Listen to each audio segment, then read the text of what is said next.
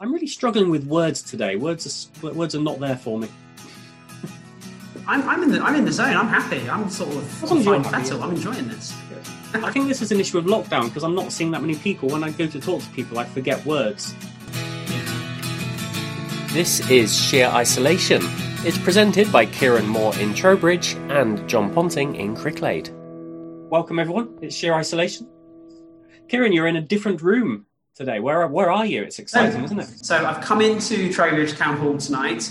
I'm socially distanced. I'm on my own. I'm not in close proximity to anyone, and I'm here tonight to play about with the sound system and to play about with the lights. It's quite a long-winded, slow, arduous job, but I'm allowed to be at the house. I'm allowed to be at work, and I'm thoroughly, thoroughly enjoying myself. Does that mean you're getting ready in, in some kind of anticipation of doing something in the town hall?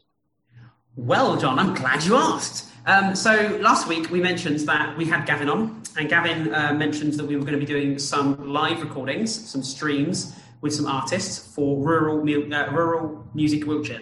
And now we did those recordings. I've come back to the town hall, and what I'm doing is I'm assessing the equipment that we installed that I spec. I set it up, I've installed it, it's working. I'm now here fine tuning things. So hopefully, when the time comes, we reopen, we'll be we'll be ready to roll, and everything will work as it should. Cool. I am disappointed with your background though, because Trowbridge Town Hall has some lovely rooms, and you've just got yourself in front of a white wall. The town hall has some, some gorgeous rooms. I'm, I'm in an alley, I'm in, a, in the alleyway. Um, the reason being is that I don't want to switch all the lights on in the venue because then I have to switch them all off at the end. I'm basically lazy. Coming up in the next half hour, then we've got a tune from the Black Feathers, Siren Sister Duo. We are talking to Brian Keane, who, for anyone who's ever played or performed in Swindon in the last 15, 20 years, he will have at some point done your sound tech stuff. But uh, Kieran, you've uh, you've picked today's first tune, which I believe is a new track from a, a chap called Gary Martin, who I am not familiar with. When I was like 16 in Devizes, spending my dinner money on singles in PR Sounds, Gary was a few years older than me. He was at like probably in sixth form. I didn't know him, but he had a band called Merrick. And Merrick sold their demo cassette in PR Sounds. You know, the old sort of cassettes with like loads and loads of space, and you only put three songs right at the beginning and take up that much space. Um, and I had this cassette and I loved it to bits. And then obviously, fast forwards eight years, and I started doing gigs, and I actually get to meet Gary for the first time properly. Um, and he's in a band. I said, Gary, come and play for me. And he says, I'd love to. And so over the years, I've given Gary's all of his bands, um, a Smog Monster and Gentleman's Relish and all the others, gigs in Devizes. So this is Gary's brand new song. The only drawback is, I said to Gary, do you have a radio edit? Because this song is very long. We are going to make a radio song. edit now. He said he said the song needed time to breathe. I've forgotten how long it is, but I think it's over six minutes. So it is, yeah. It's, it's about eight minutes in total. Oh, it's too long. So we will, we will play about half of this, which is uh, Perfect. Away With You from Gary Martin.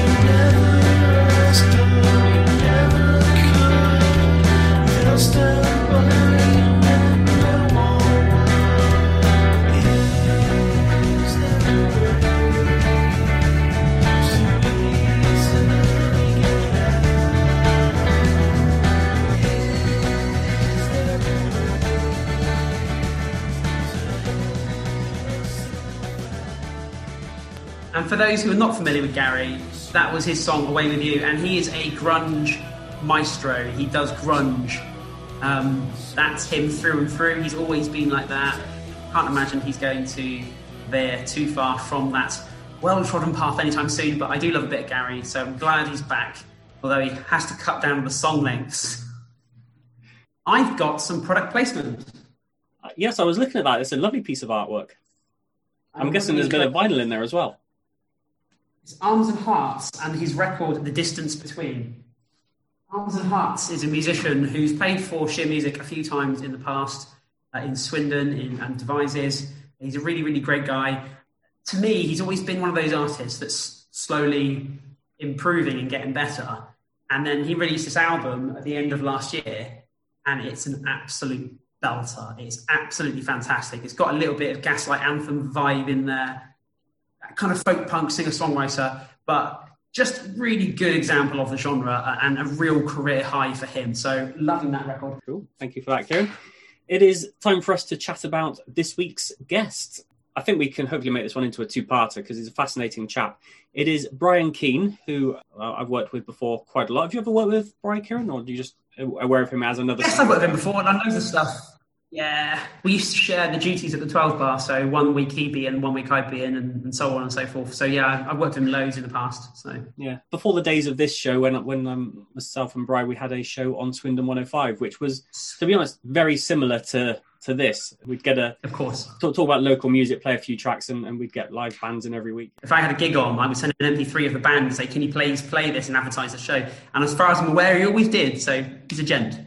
He is indeed, yeah. Now, Bry has retired from doing all the Sound Crew stuff now. So uh, we caught up with him just to ask how life's treating him since retirement and uh, just look back on some of his old stories. And Kieran, you were fascinated by some. You, you had no idea he had such a such a past. No, really fascinating. It goes to show that you think you know someone, but you really don't. Um, and it actually inspired me to invite a friend of mine that I used to work with on the show session because of his previous work, Brian's previous work in A and R. So we're going to have a guest on who was a sales rep. Cool. Okay. So yeah, this is uh, when we spoke to Brian earlier on. You've been in, in the trade and the business for, for decades. You won't mind me saying. So do you want to give us a bit of a, an insight into some of your highlights of previous jobs and, and gigs that you've been involved with?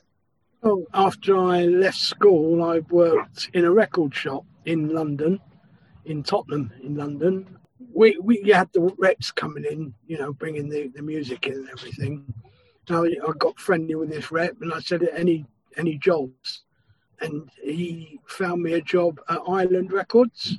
I started there just on point of sale display, which is basically posters and you know the stand up cardboard things they put on the counters, and I was in charge of that. One of the guys there's a guy called Scott Mullaney. He was into video, and um, basically there was a, an old laundrette, uh, an old laundry in the middle of the Island Records complex, which is like a big white house, and uh, at the back was uh, a complex where the studio was. So basically, we commandeered the laundry and built a theatre studio type thing. So it had a, like a tiered floor, and so we had seats put in, good PA system and everything. We used to have bands in when the A and R guys went out to find bands. They would bring them back in, and and we'd do a little show for all of the staff, who who would you know look at the bands and make a decision on whether they they're taking them on. What really- what year was this? What period is this this? was about 1972. Wow. So did you have any particular success stories come out of those sessions, out of those A and R sort of shows? Oh, loads. I mean, we had one particular day we had, well, it was, it was about a week actually, but each day they were bringing in bands. We had Blondie, Elvis Costello, Dave Edmunds, Rockpile. We had Ian Pitney, Wow. all in to see whether we would sign them or not. And that's pretty much how it went. And then we had in there a video studio, which was one one of the first because video was a very young thing then. Yeah, of course. And so we had then we were doing sort of videos of the bands. and then we had a, a big long wheelbase transit van which we converted into a mobile studio and took it out. Wow. That's And- bloody cool. Yeah, it, it was. It was a really nice, really nice So- time. And then I started going out on the road with bands and did a tour with Ultravox and Eddie and the Hot Rods and various Wow. other bands and artists as well. That's pretty cool to be hitting up with the the likes of Ultravox. Yeah, well, say I was their sound engineer for a while, and ah. unfortunately at the time I just got married at the just before the tour, and I went out on the tour and came back a month later, and sort of had an ultimatum from the new wife then, either come off the road or or you know don't stay married. So I oh. came Oh, off the road, and then Ultravox had a hit with Vienna, and that's that was the worst decision of my life ever. no, you can't say that. what you're when when you're describing that, I'm although I wasn't even born in the early '70s, I'm already fe- already feeling nostalgic for that way that we used to do business. Because in the modern age, it just doesn't happen like that now, does it? Nowadays, you have to have a thousand or ten thousand or hundred thousand followers on Instagram or Facebook before you even get the chance to even look at doing anything else. I think it's harder in a lot of ways. You've now got the internet, and you and you've got Spotify and all that, and people might think it's a lot easier. But the trouble is that in those days you had to be really good to get signed to a label, and then the la- the label handled everything. These days, you can be really good, and you put something out there on the net, and you're just like a minnow in an ocean Yeah. you know um, it's harder to find to find what music you want and and you don't have as an artist you don't have the backing that you would have had then i mean there are a lot of downsides to to working for a label um, for an artist but like um, creative control. well yeah all that but that still happens you Yeah. know i know artists now that have been down that rabbit hole and and not enjoyed it like of anything in life, it's just about um, what you agree to do or don't do. Yeah, yeah. But generally, um, the people in record companies knew what they were doing. Yeah. And the great thing about Island, Island was different from a lot of the others. So when I first started working there, Island was owned by Chris Blackwell, who was the heir to Crosse and Blackwell Soups and all that.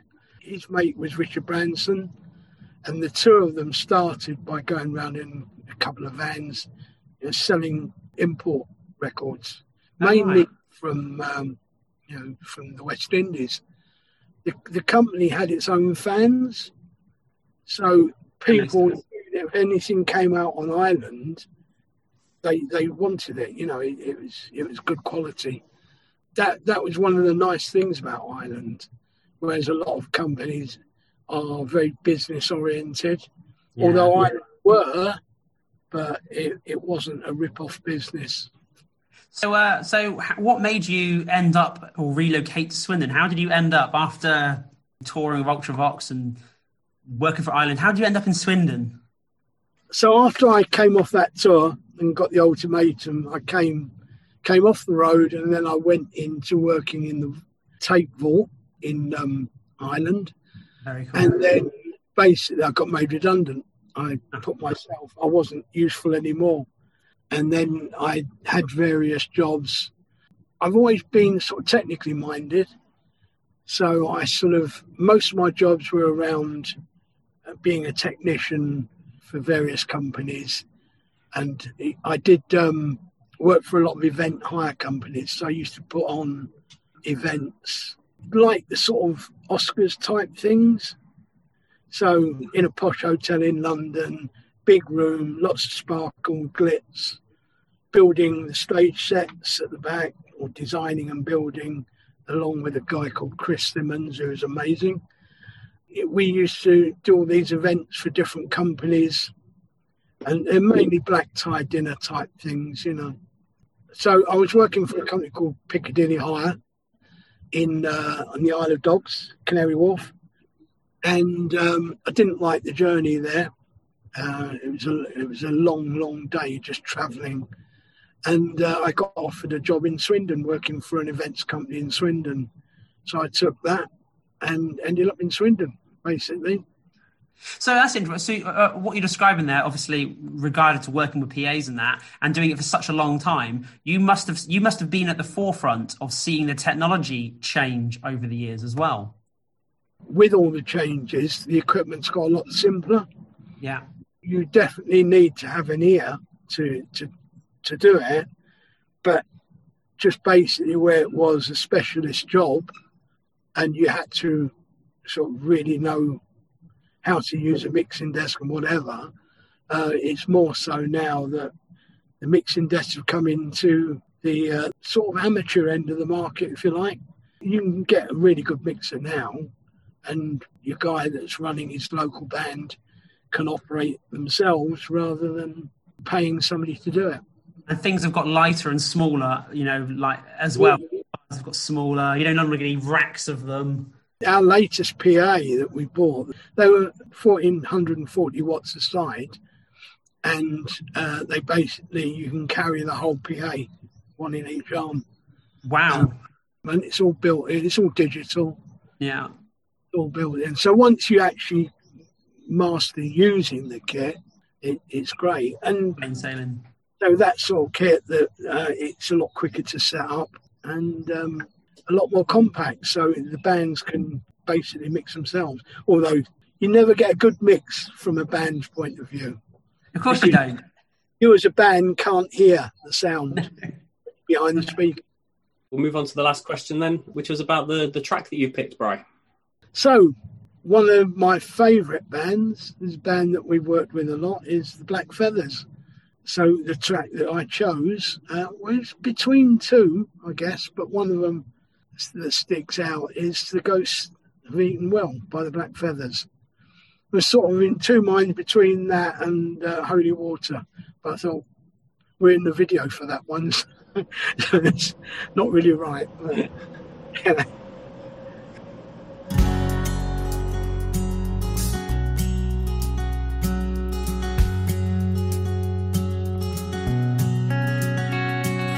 Never seen a miracle before.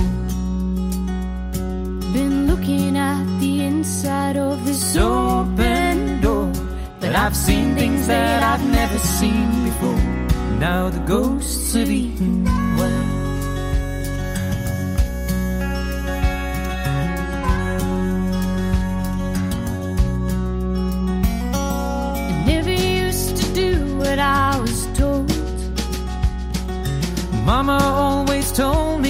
to be so bold. But that's easy now that I am growing old. And the ghosts have eaten well. Never used to know what I would do. Been looking at these photographs of you. And these pictures have a different point of view. Now the ghosts have eaten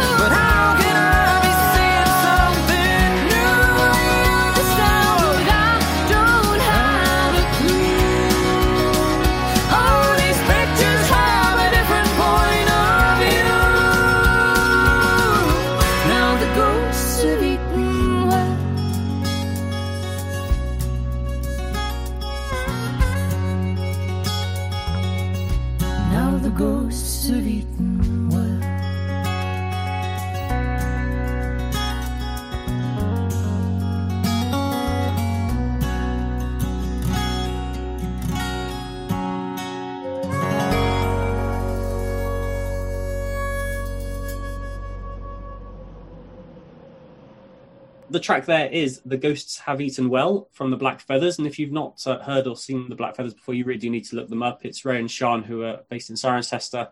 They just duo, they do all their own tracks. Incredible guitar work, incredible vocals, and they are well worth looking up. They do quite a lot of streaming stuff at the moment, so so check them out, the Black Feathers. I did. I listened to them on YouTube earlier, and I actually thought it was magnificent. There you go. And uh, we forgot to talk to Bry in his interview earlier on, but Bry and Denise do have their own video podcast.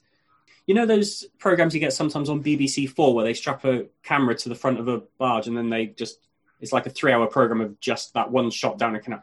They, they basically do that. So they, Yeah. uh, Bry's got a couple of GoPros stuck to the boat and they go down a canal and then Denise will narrate her way along. So if you go onto YouTube and look for Nice. Narrowboat Living, that's where you will find them. Uh, time for a bit of news. Kieran, I wanted to start with a bit of news about yourself because you did a gig in the last week, a socially distanced uh, streaming gig with real musicians in a real venue. It's true. I did it at Trowbridge Town Hall on Monday and Tuesday, as with Gavin Osborne from Rural uh, Music Wiltshire. So the Monday night was with Tamsin uh, Quinn, who will be known as a soloist locally. We played one of her songs earlier in this in the podcast many many months ago, and she's also part of the trad, not trad, traddy harmonious folk band uh, The Lost Trades, who have an album out in June. So that's Ted exciting. So she plays, and then we had Kid Carpet from Bristol, uh, who we played earlier in the podcast as well. Mere coincidence, we just happened to be dealing with the right people. We had Gavin himself, who we played a comedy set, and we had a young lady uh, called Stevie. Don't remember her surname, um, but all local, effectively local musicians um, from from the area. We recorded them. They did 45 minutes each. That, will get edited down by a chap called Jamie, who is a film editor, and that will become um, a live stream available on YouTube via the Town Hall Arts in Trowbridge channels. Um, and it was just wonderful. I, to actually be in a room with the musicians again, with people. There was only five of us, and we all wore masks, and we were all socially distanced. No one touched each other, but we actually did work. You can probably tell my mental health. I'm, I'm really happy and buzzing that I got to do this, um, and it was wonderful. And I just cannot wait to get back to doing this again. It's going to feel brilliant, and it's really going to be the thing that we all need. I can't wait. Um, another bit of news, and I'm just going to say a few words and then let you have a nice Kieran rant because I know how you, much you love to do these. It's about PRS, isn't it? I saw they were in the news again. What have they been up to? PRS are the people who collect royalties for uh, musicians, but they kind of tend to only give them to like the, the top level of musicians, which Kieran's got a, a bugbear about. But they've done they've done something else to upset you, haven't they? What it amounts to is if you donate money or you, you pay money to see a stream, you have to pay a proportion of that to PRS. For a live music show, that proportion is between 3 and 4% on, average. Okay, so 100 quid, you pay 4 quid PRS. It's not, it's not like that, but you get the idea. Now, if you earn £250, you have to pay £22.50. And if you earn uh, over £251 on your, on your stream, you'd have to pay £44. So if you earn, let's just say for argument's sake, you earn 250 quid, you're now paying 50 quid out to PRS. That's 20% tax rate. That is a load of cobblers. And to make it worse, if you earn over £500 on your stream, it says contact us for a quote. I mean, ah, it is half baked, half ill thought out, makes absolutely no sense to anything they've previously done. They've plucked the figure out of thin air. No one understands how they've reached the point. I absolutely despise them. Really do. Um, but this also affects charity events. If you donate money, that also checks, uh, affects the charities. So Frank Turner, who's earning 10 grand on his weekly streams to save a venue, now has to give a proportion of that to PRS. And what do PRS, what are PRS meant to do? They return, it's a mechanical royalty, so they return that money to the artist. I can tell you something now, whatever they take off Frank Turner, he will not be getting a line share back of that. But yeah, they, they're there for the musicians really, but I, I'm, I'm not entirely sure the musicians are getting a good deal out of it. But I'm not a musician, so mm. we'll get PRS on one day to defend themselves. But uh, unlike we do with other guests, just don't send him in the previous show's link because then he will never come on. Come on. just say, No, oh, we're, I- starting a new podcast. Do you want? We haven't got any episodes, but do you want to come on? You know I'll be. You know I'll be fair, John, and I'll be polite to him. Of course I will. I, I do love it when you get off, uh, get, get off on your high horse and just carry. on. I'm going to have to cut most of that out, but you know that already. If Yeah. any fans want to get in touch with us, the email address is sheerisolation at gmail.com. Uh, we've got a nice little collection of music, videos, and stuff in there that we're going to use in future episodes. And uh, yeah, thank you for listening to us. We'll be back next week. Kieran, I believe you have some work to go and do, so thank you for taking a, a quick break to, to record this. Absolute pleasure, John. See you next week. Take care, man. All right, bye. Bye.